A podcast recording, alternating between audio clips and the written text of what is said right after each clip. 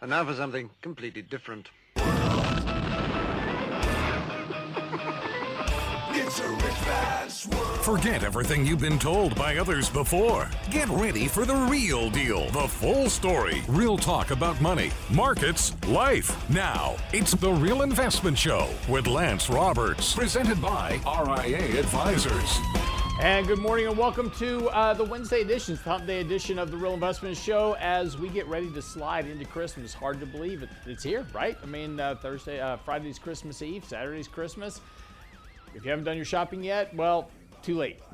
so it's all over. So it's all good now. Uh, anyway, a couple of things yesterday. Of course, I was going to wear my Santa Claus outfit this morning because yesterday we did have maybe, possibly, the start of the Santa Claus rally. You know, after three days of selling pressure, and we talked about this a little bit yesterday, is that markets had gotten really very depressed on a short term basis. And a lot of this looked, as we've been talking about, it really looked a lot like mutual fund rebalancing and, and rotation within portfolios, et cetera, over the last few days. A lot of tax loss selling, uh, particularly in areas that have been, you know, kind of big winners or big losers this year. Kind of really saw those two trends reversing. AT&T is a good example.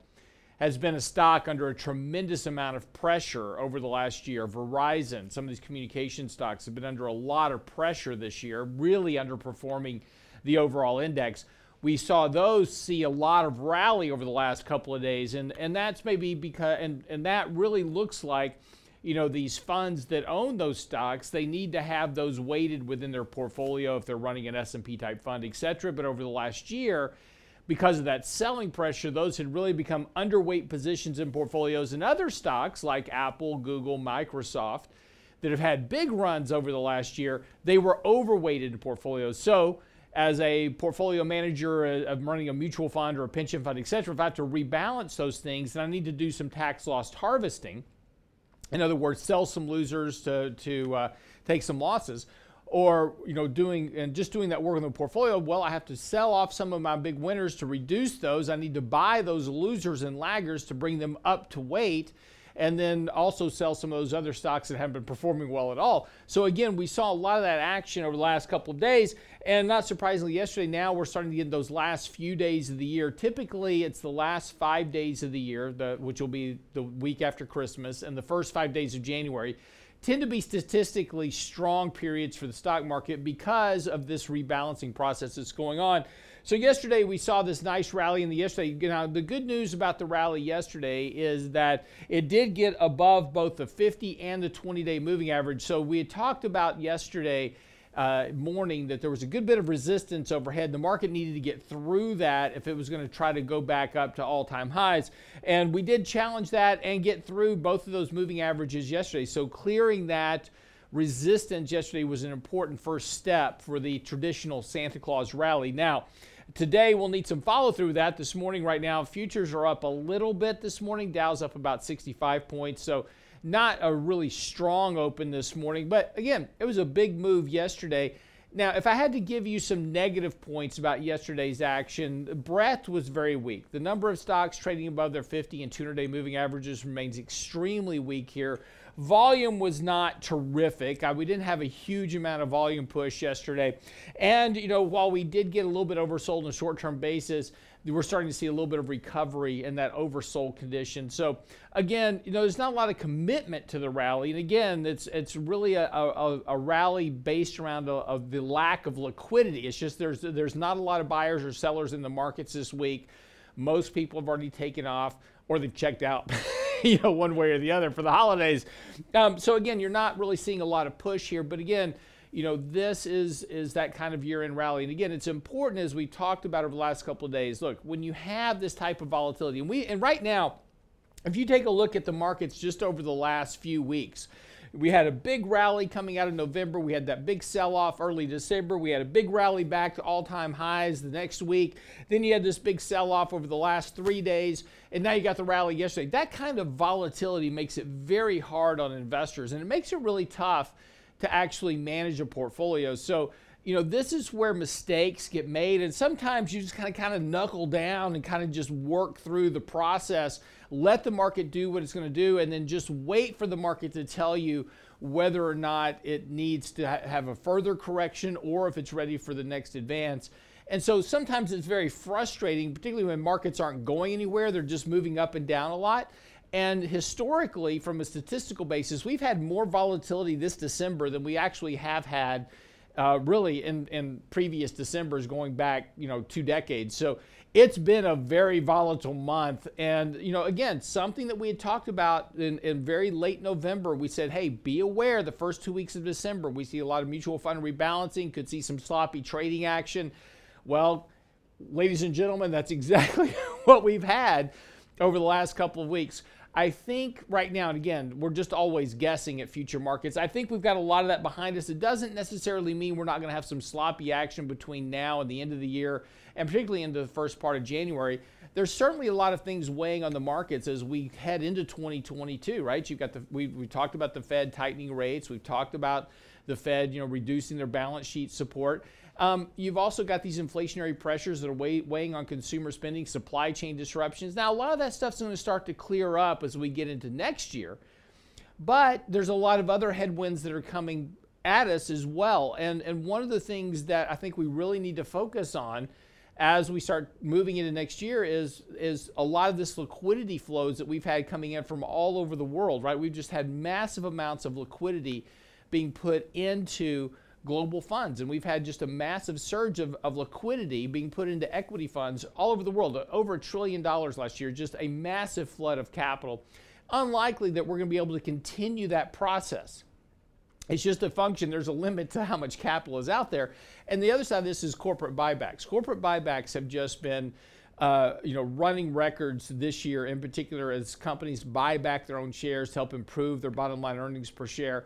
That's something that may be more challenging next year, particularly if interest rates come up, particularly if we see weaker economic environments where companies need to hoard more of their cash in order to deal with higher labor costs or to deal with weaker sales growth because of a weaker economy. We may see a slowdown in some of those stock buybacks. And stock buybacks have been a major support of asset prices over the last decade. So, again, a reversal of that could certainly lead to further weakness. Now, I'm not saying the markets next year are going to be a bear market. I'm not saying that at all. All I'm saying is there's a risk that a lot of this liquidity that we've had coming in from both fiscal and monetary sources are going to start to reverse next year. We know the failure of the BBB plan to pass that pulls some of that liquidity push out of the markets as well. Now, they're going to try to get something done maybe in January. We'll see what that looks like and if they're able to get it past Joe Manchin.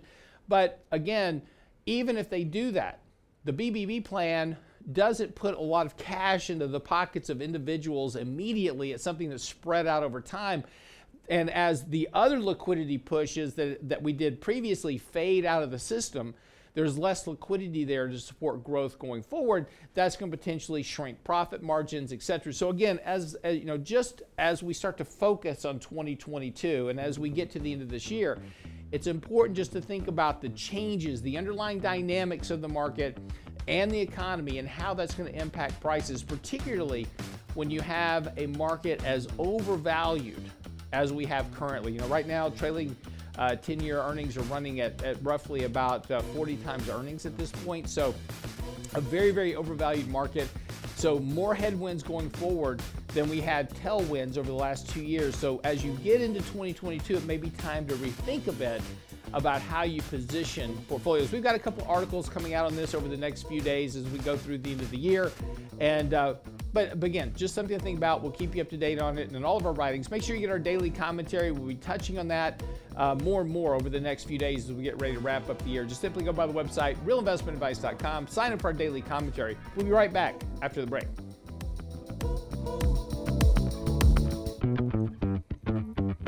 Get daily investment news you can use, delivered at the speed of the internet at realinvestmentadvice.com. Don't let 2022 be a repeat of the past year. Join Danny Ratliff and Richard Rosso for their essential smart money tips for the new year Candid Coffee event on Saturday, January 15th. You'll learn the landmines to avoid, tax advantages we see, and money tips you need to know in the new year. Register now for our next Candid Coffee at realinvestmentadvice.com. Candid Coffee with Ratliff and Rosso. Realinvestmentadvice.com. The Real Investment Show.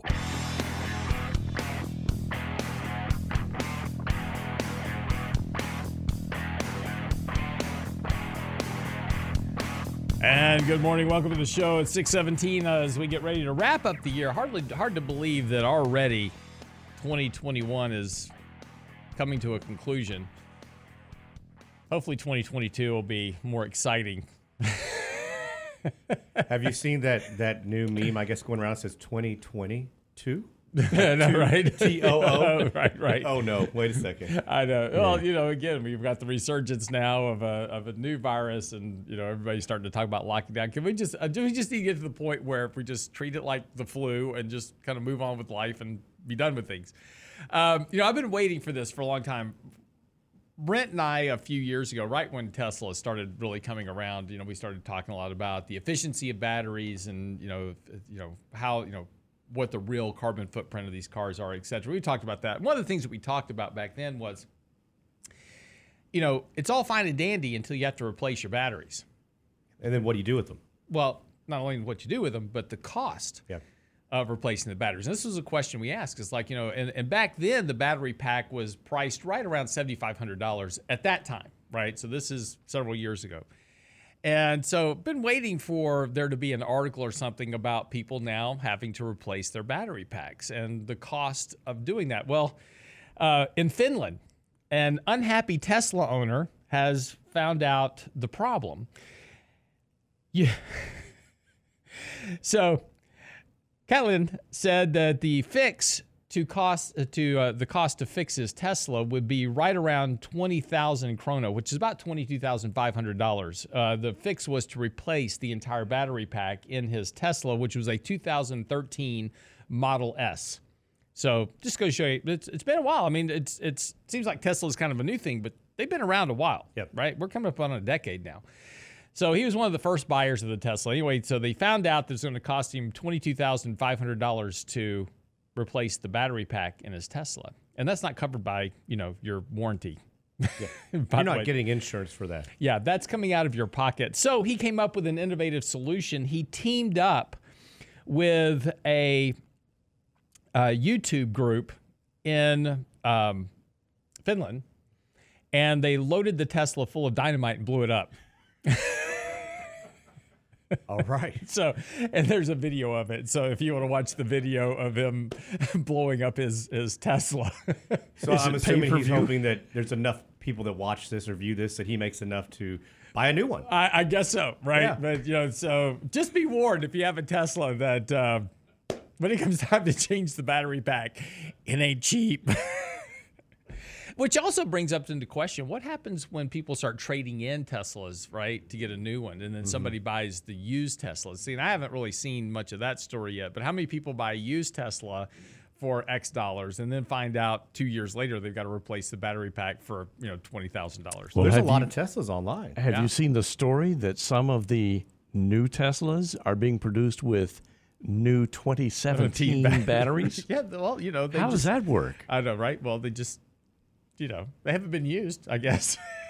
Well, there's a disclaimer that says your battery may have up to 12% reduced performance because it was originated in 2017. I'd like a 12% uh, discount, please. yeah, exactly.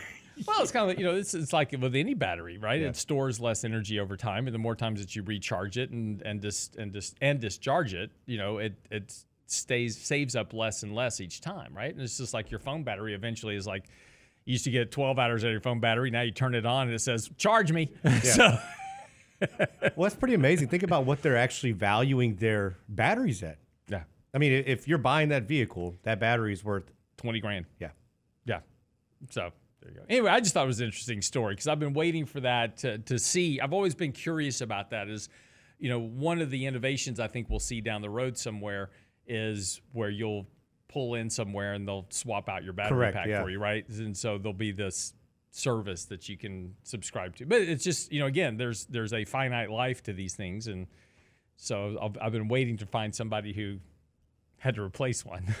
Well, and, and that's an interesting thing, that concept, you know, talking about kind of a gas station for like a battery station. Yeah. Um, my father has a Tesla and he's got the Model 3, the most scaled down version. He's like, I just wanted one. And this was this was several years ago. And he drove out to East Texas for something and he mapped his way out. Okay, I'm gonna need this.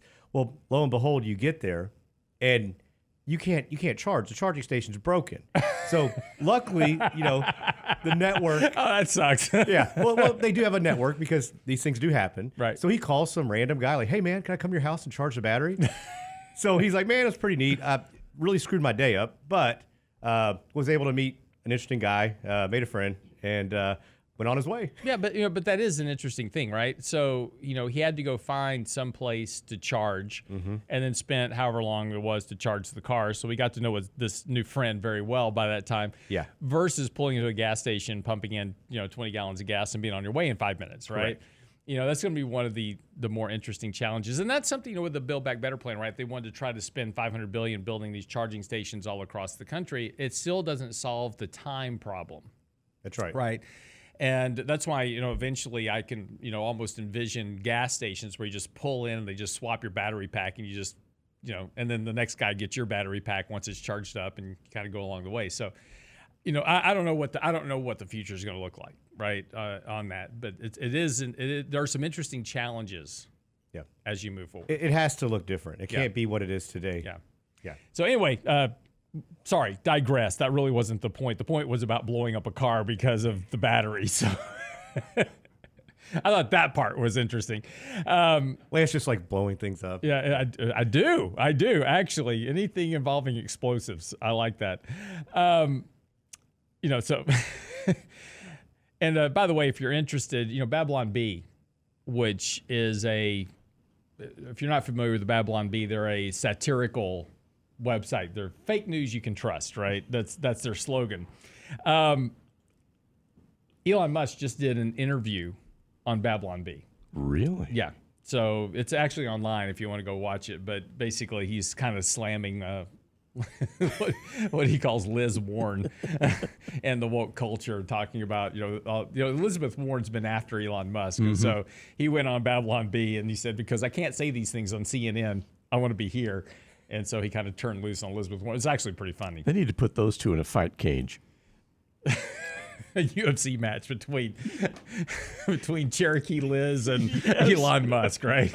Oh man, Talk about explosives. exactly. he's gaining a lot of fans though. I mean, He with is What no, he's doing. he he has done some. You know, he he came out yesterday, and uh, I don't know if you saw this yesterday. You know, one of the things that we talked about here on the show about Elon Musk was we're getting way off topic this morning. By the way, just bear with us. We'll get back on task.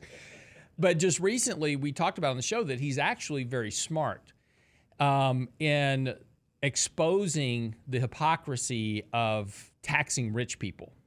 And you know that you know he went out when when they were doing this whole push in the administration that we all need to tax the wealthy more etc he's like he went on to twitter and he said hey can i would y'all mind if i sell some of my shares? Because i need to pay my taxes. Now he doesn't really need to sell shares to pay taxes. As we explained before people like Elon Musk that have the vast majority of their wealth in corporate stock that they can't sell, they go to banks and the banks loan them all the money they need against their corporate equity. So that's why Elon Musk can can have, you know, planes and trains and automobiles, but he doesn't actually have to sell any stock because banks loan him the money to do that because of what's going on with his, his company stock. And of course, that company stock has been spiraling in appreciation. So the banks aren't worried about it. They'll loan him all the money he wants. But when all this, you know, attack went on to wealthy people and they were targeting Elon Musk, Elon Musk doesn't pay any taxes. He's like, went onto Twitter and said, Hey, can I sell some of my shares? He got approval from the masses to sell his shares, which was great. They were like, Yeah, sure, sell some, pay your taxes. So he did. He sold about 10% of his shares. The stock's now down about 20% from the peak, but you know, he sold about and, and, and smart for him, the stock has been just on a on a tear and is hugely overvalued. So even he has got some re, you know reasonable expectations of what his company can produce in the future. And he's like, man, this is about as highly priced as this stock is ever going to get. I'm selling it and taking some. Um, so he just announced yesterday he's going to have to pay about 11 billion in taxes on those sales. Now he doesn't care, right? He just made a tremendous amount of free money from his corporate stock. Sure, he'll pay 11 billion in taxes, but this is the point. The point he's making is that corporate executives and rich people do pay their fair share. The top 10% of income earners pay about 80% of all the taxes. So, this whole idea that the rich don't pay their fair share, Elon Musk just exposed that. And of course, that was, you know, Elizabeth Warren going after him, particularly on that issue. And that's part of this interview of, of his attack back on her, is saying, you know, th- th- this whole woke culture is spreading a lot of misinformation because they're telling you things that simply aren't true. And Well, so, that's right. Think about now. Start to go back and think about the jobs that are created. The Yeah. all the things that have come from this. I mean, how it's- many how many how many employees that work for Tesla that own stock are now multimillionaires? True. right? So, you know, this and this is the whole part about capitalism that, you know, if you watch a lot of the social media channels, there's now tons of pe- tons of young youth out there, you know, talking about how capitalism sucks and socialism's better. And, you know, they're all doing this on their iPhone, of course. and using social media platforms that and you know those type of things. But you know the point is is that capitalism was what creates those jobs and in a lot of cases creates the jobs that these people complaining about capitalism have. So just something to think about.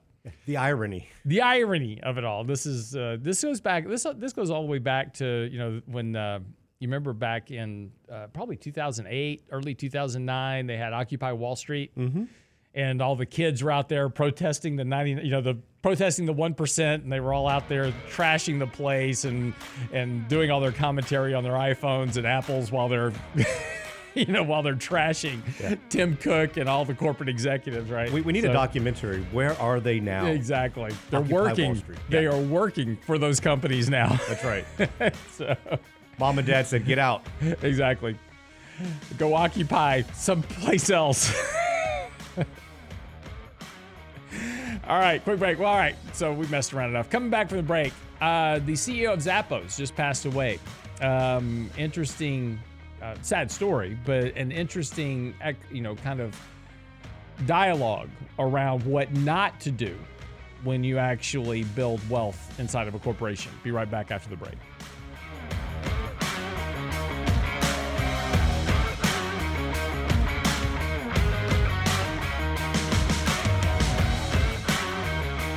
The Real Investment Advice blog. It's required reading for the informed investor. Catch it today at realinvestmentadvice.com. Don't let 2022 be a repeat of the past year. Join Danny Ratliff and Richard Rosso for their essential smart money tips for the new year Candid Coffee event on Saturday, January 15th. You'll learn the landmines to avoid, tax advantages we see, and money tips you need to know in the new year. Register now for our next Candid Coffee at realinvestmentadvice.com. Candid Coffee with Ratliff and Rosso, realinvestmentadvice.com. You're listening to The Real Investment Show.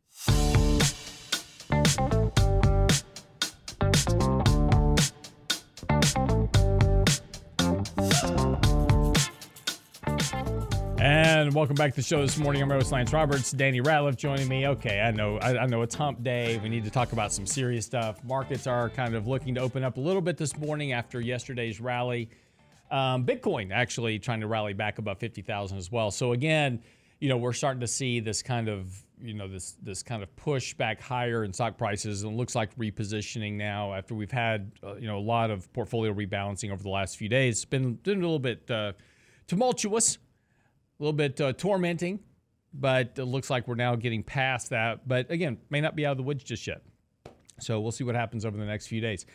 Um, but talking about things that can go wrong, you know, uh, there was an interesting story. The CEO of Zappos passed away just recently, and you know, you know, we talk a lot about estate planning and you know, planning for you know the future. Nobody really wants to do that honestly. Nobody wants to think about end of life. And we talk about the you know the necessity for you know permanent insurance versus term life insurance. We talk about the necessities for you know doing actual planning having a state having a will. You know there's there's just some things that you want to do but in order to do that it, it requires having to deal with the issue of mortality which people just don't want to do. Nobody wants to think about that. You know, uh, look, my wife's a good example of this. I had to drag her down to the estate planner's office to do our estate and family trust because she just doesn't want to deal with the issue that I might not be around someday.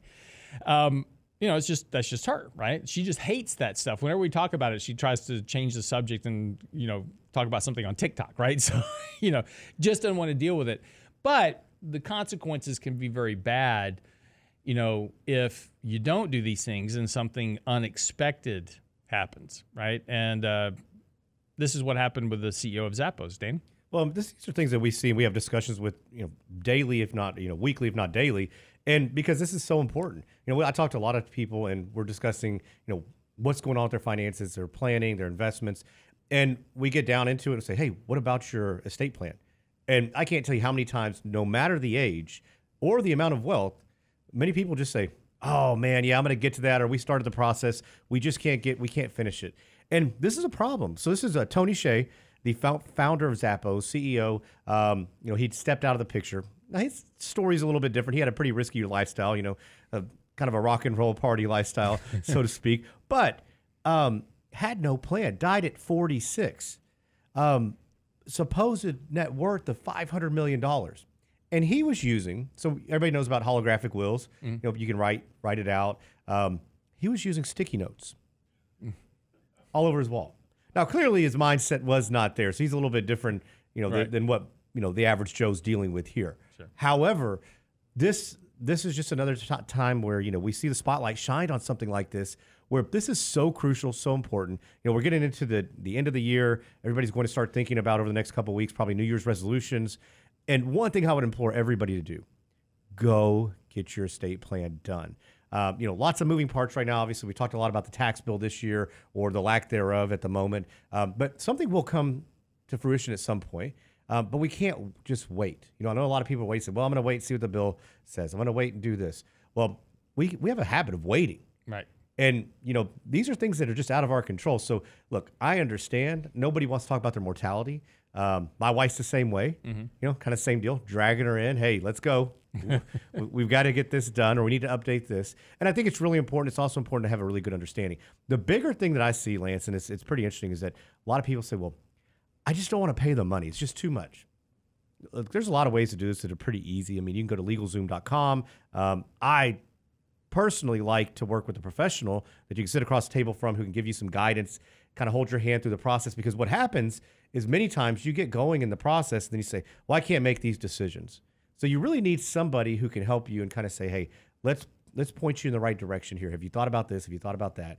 And this is one of the things though that uh, that Lance that, that nobody wants to do. Right. And look, and, and, and, you know, dealing with a you know a, a, professional is, is important, but you know, you also have to be aware of some of the you know even with professionals in a lot of cases, and, and particularly when you use something like a LegalZoom mm-hmm. or that, these are really boilerplate templates. Correct. And you know, and a good example, and I always use this example in most estate plans that you see. Uh, the boilerplate is that when you pass away, the assets pass to your kids.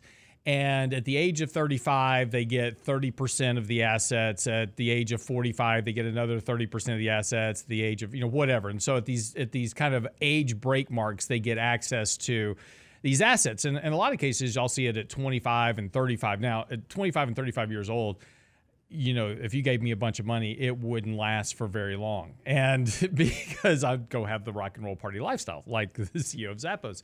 Um, but the problem is, is that today, in particular, you know, a lot of people don't have good financial savvy. So Correct. if you give, you know, young people a lot of money, and we talk about this often, is that family wealth rarely survives the first generation. And because you give them all this money, then they go out and all their friends show up out of the woodwork and they've got all these great business ideas that they want you to invest in with them. And, you know, and money disappears very quickly. Um, you know, so for instance, you know, the way we set up our family trust, and I'll give you this is a real life example. Uh, you know, so and you can you can be as creative as you want, but for my kids, they have to have a college degree, they have to work full time, they've got to pass a random drug test. That's and and and if they do that, they get access to the 4% withdrawal rate that comes out of the of the family assets. They never get to touch the principal of the assets.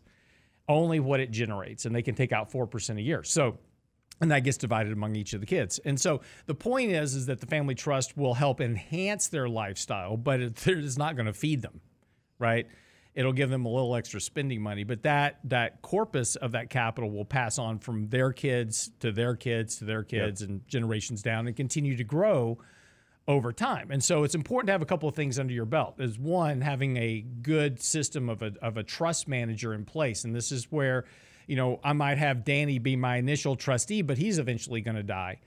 So I've got to have a backup trustee that I trust, and then probably at some point is going to have to pass to a trust institution, you know, like a Northern Trust or something like that, that can manage what the estate says. And this is why it's very important when you're doing your estate planning that you're very specific about what the money can be invested in, what it can be used for, how can it be withdrawn, when can it be withdrawn.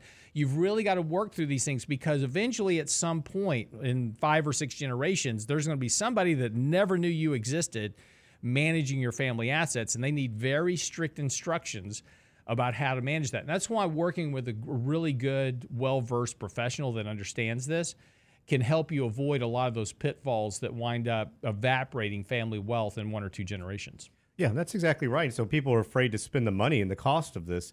But at the end of the day, no matter your wealth, you're going to spend or your family's going to spend a lot more just trying to decipher it. So now, you know, going back to Tony Hsieh, mm-hmm. his estate's tied up in court, will yep. likely be so for years. They're going after all of his business dealings, anything. And now his his circumstances are much more complicated than most.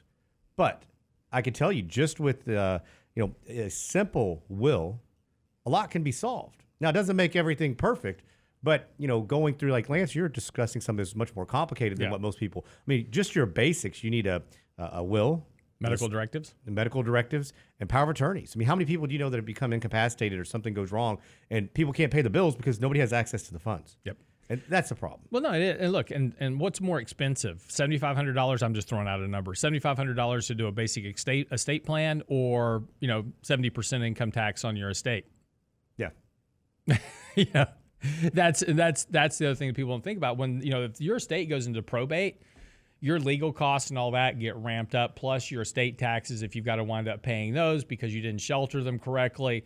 You know, the cost of of trying to save 5000 10000 bucks on an and look it sounds like a lot of money. I'm just throwing out a number. It depends on the complexity of your estate how much time you have to spend with the attorney.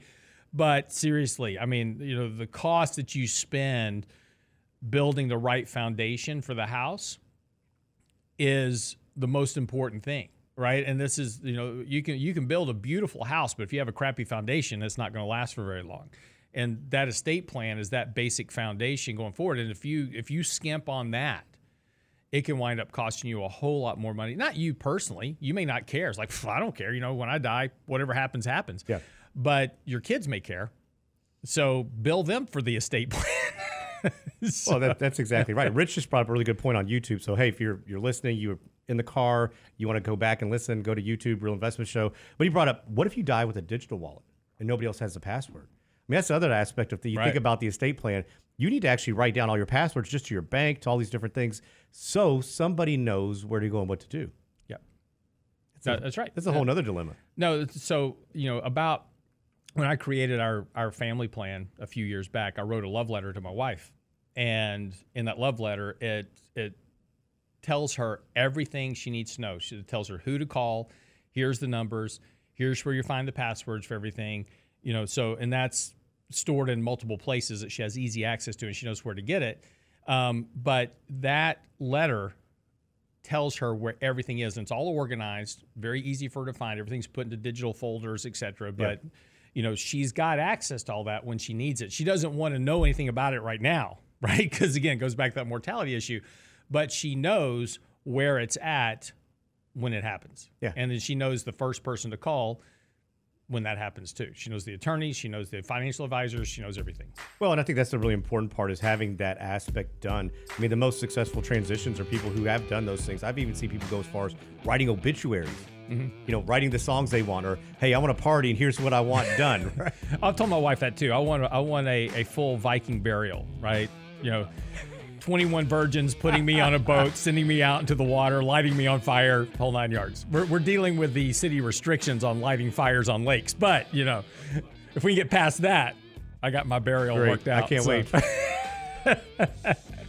All right, quick break. We'll come back talking about uh, variable planning in terms of when we start talking about expectations going into next year and financial planning, variable rates of return, what to plan for next. We'll talk about that with Danny Ratliff. Don't go away.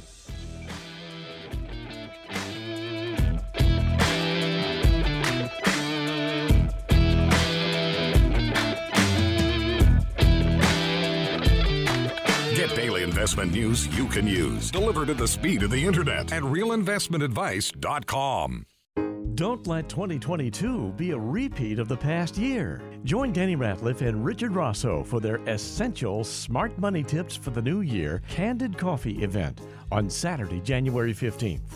You'll learn the landmines to avoid, tax advantages we see, and money tips you need to know in the new year. Register now for our next Candid Coffee at realinvestmentadvice.com. Candid Coffee with Ratliff and Rosso, realinvestmentadvice.com. The Real Investment Show.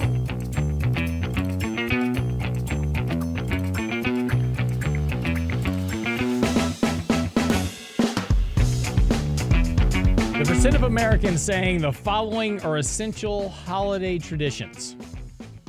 This is a uh, infographic from Statista this morning. 49% say Christmas music is a holiday essential.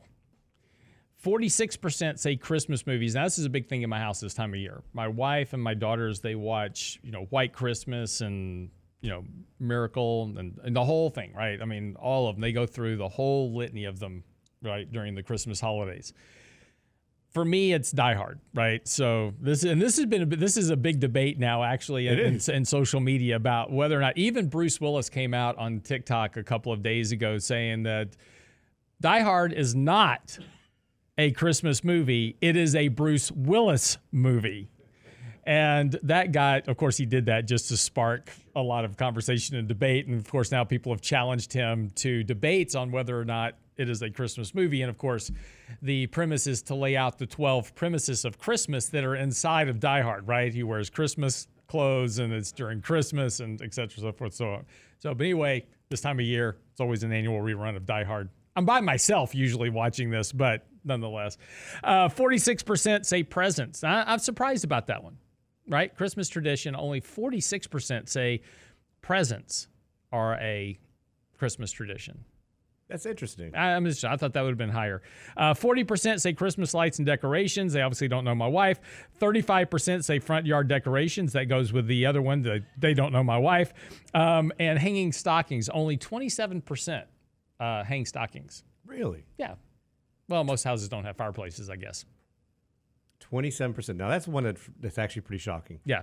Because, like, the kids, we were out of town this last week and um, we were traveling and we, we actually had a restaurant and there were a bunch of stockings hung up probably for the, the waiters and waitresses. Mm-hmm. And my little one, Joseph, who's five, was like, hey, dad, why is that not on the fireplace? Right. And, and why is there stuff in there? Santa hasn't been here yet. but I don't know if it's like regulars were putting stuff in the stockings or what, but you know, that's kind of interesting. It is. It is very interesting. So, anyway, just a quick note. So, uh, as we head into the rest of this year, it's time to start thinking about next year already. Um, you know, it is right around the corner, and this uh, and this really comes into a lot of issues where we're now starting to think about return uh, structures for next year, right? So we had an outstanding. So let's say your financial plan requires you to make a six percent annual rate of return, whatever it is. Um, this year, you know, you've banked in you know, twice that rate of return in a lot of cases. And, you know, so what do you do now planning wise going to next year, right? It's, you, know, it's, it's the interesting thing about returns is you've got a couple of choices with how to deal with them. One thing is is to take out 6% of that annual rate of return, stick it into cash and say, "Okay, I've booked up 1 year of my annual return rate that I needed for retirement. Put that on put that to the side." We don't do that. Everybody just kind of rolls it over. We start from 0 again in you know 2022 and we hope we make 6% again Yeah. right and, and we don't really think about the compounded returns that we've picked up over the last decade and how far ahead or behind of our target goals we are and this is a function of human psychology called greed where we continue to want to keep growing the assets regardless of that safety valve that we need in order to reach our financial goals but obviously markets don't return that every year and we've had several straight years of very strong returns because of a massive amount of Fed liquidity. But that's beginning to potentially reverse as we head to 2022, um, which potentially brings up very different um, thoughts about returns, uh, the the impact of inflation on those returns, and the impact of what you know that may do to financial planning. Danny, what do you think? Yeah, I think this is a big thing that people often overlook. And a big part of this is essentially we're looking at a handful of things. One, typically in a lot of plans, we're seeing you know, pretty boisterous returns. And while year over year that can certainly be met, longer term, especially as markets get more expensive, there's more things that occur. We need to be pretty nimble with these things. And not to mention, we're planning for a very long period of time. So to say you're going to make 10% every year because that's what the market S&P 500 has done over the last 80 years, I don't think that's that's a little disingenuous in, in how to actually plan. And we should probably look at playing devil's advocate and how do you actually stress the funds. And and this is a big part of it, right? So we look and you look at uh, you know these great returns. They give us a false sense of security because then we think, oh well, we don't need to save as much. We don't need to do the things that we've historically done. Yet because we've had a great year, we're going to put these things aside. And what we do know is that a lot of times after very good years, we do get some that are more kind of in the doldrums or maybe even bad years, um, also, and, and vice versa for that matter as well. But in an environment that we see right now, we don't want, we want to be very cautious here. And we want to also also realize how money works. You know, we see a lot of times when we look at returns on a fund fact sheet or something of that nature, we're looking at arithmetic returns versus geometric, how your funds actually work. And this is a big thing because you know we can discount. You know, and in fact, going back, if you look back several years ago, a lot of a lot of a lot of uh, mutual funds or money managers made it very difficult to find returns, simply because they didn't want you to see what the impact of 2008 was. You got past about 2018, they're all over the place. You can see them again because everybody's returns looked really, really good. So you know, it's that time of year again. We're looking at capital market assumptions, and most of the time, you know, a they don't change, or they don't take into account changing in inflation. And we don't take into account what happens if you have some bad years. And so I think it's really important as we're getting into the new year to understand exactly how your plan was done. What's the data behind the scenes? What are the returns? What does inflation look like? Do you use a variable sequence of returns? Because that's one thing that we see a lot of times where it's just a flat, you know, seven, eight, nine, ten. I mean, I've seen some pretty lofty expectations here. And, you know, your money manager may say, hey, we've had a great year. We're up, you know, 16% or 20%. Well, that's fantastic. But what were you the year before? The year before that? Mm-hmm. What's that actual return look like? And we need to be more reasonable when we create these these types of uh, planning tools, right, and softwares, because most people just don't look at you know like you mentioned, Lance, mm-hmm. what happens in short term, and what does the long term expectation look like? I mean, imagine somebody who's 50 right now. Mm-hmm. They say, oh well, you know, I I may or may not need a plan, but you may be planning for 40 years. That's a long time I mean, what have markets done? I mean, we've seen decades where they've the really the returns have been nothing. Now it's not every year down or flat, but you get a handful of bad years thrown in there. Yeah, that's pretty rough. Well, you know, you bring up an interesting point because that's one thing that that I notice a lot with individuals is, and I get emails quite often. It's like, hey, I'm 50 and I'm still working, and I need to know, you know, kind of how to plan for, you know, to get to retirement and a lot of the thought process is is how do I get to 62, 65, mm-hmm. I don't really need, you know, I'm I'm 55. I don't need a plan for the next 10 years. I already I got that worked out, right? I, I know what I'm doing. I'm going to work for 10 more years. And I'm going to retire, and I'm good. Well, that's true, right? You know, you, and but the problem is, is that we only focus on that date of retirement, and then we forget about all the years after that. And you know, we're living longer and longer and longer. So you may retire at 65 and still live another 30 years. And you know that has a tremendous amount of impact potentially on as you know from market cycles and what happens. You know we're in a, a roaring kind of bull market cycle for the last 12 years, but with every bull market cycle, there's an eventual bear market cycle, and that you know monetary policy doesn't change that, rate policies don't change that. Markets are going to cycle for a whole variety of reasons, be it credit issues, debt, whatever it is. You're going to have a down cycle uh, in the markets, and you're going to have rates of return that are substantially lower than where they were previously. So again, you've got to kind of factor these ideas into a much longer time frame than just the next 10 years, just the next 15 years. Because again, we all focus on that retirement. Man, if I can just, I just want to get to retirement. And every article you read on, you know, Market Watch or CNBC, whatever, is like how to save to you know have a million dollars when you retire. Ladies and gentlemen, a million dollars ain't going to do it when you retire. A million dollars worked when in 1980. Million dollars ain't a million dollars anymore, right? you know, so getting to the magic million dollar mark, that's that's a start you know in your financial planning process for retirement but that's you're going to need a lot more than that well, that's to, just like the four percent rule isn't the four percent exactly. rule anymore. I mean, things, things have changed. Yeah. But you know, another thing that we hear quite a bit is that we'll have somebody call and say, "Hey, um, I want to start thinking about retirement, but I don't want to do a plan. I don't need a plan.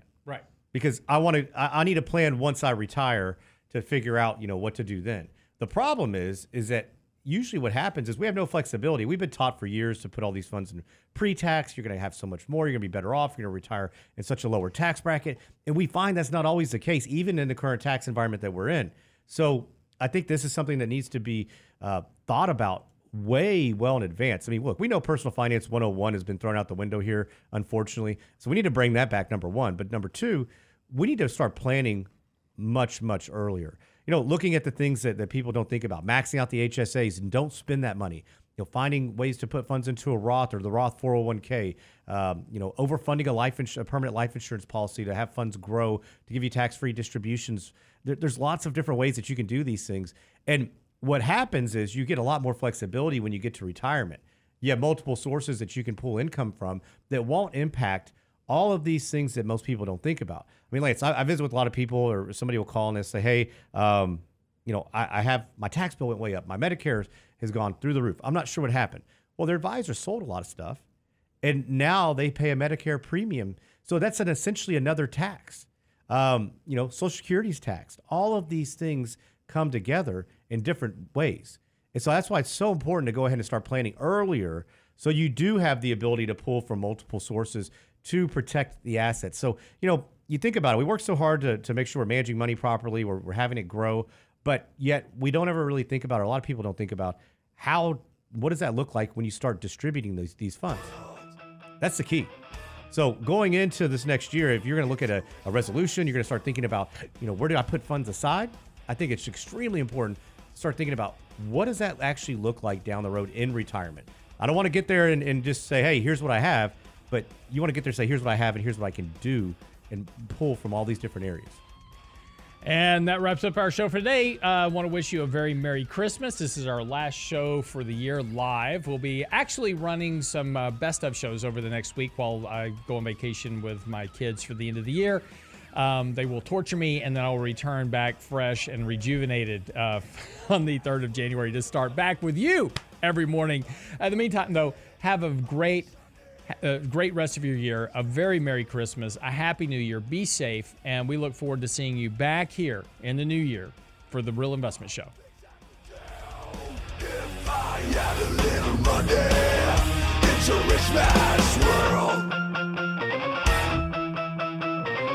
It's a rich man's world.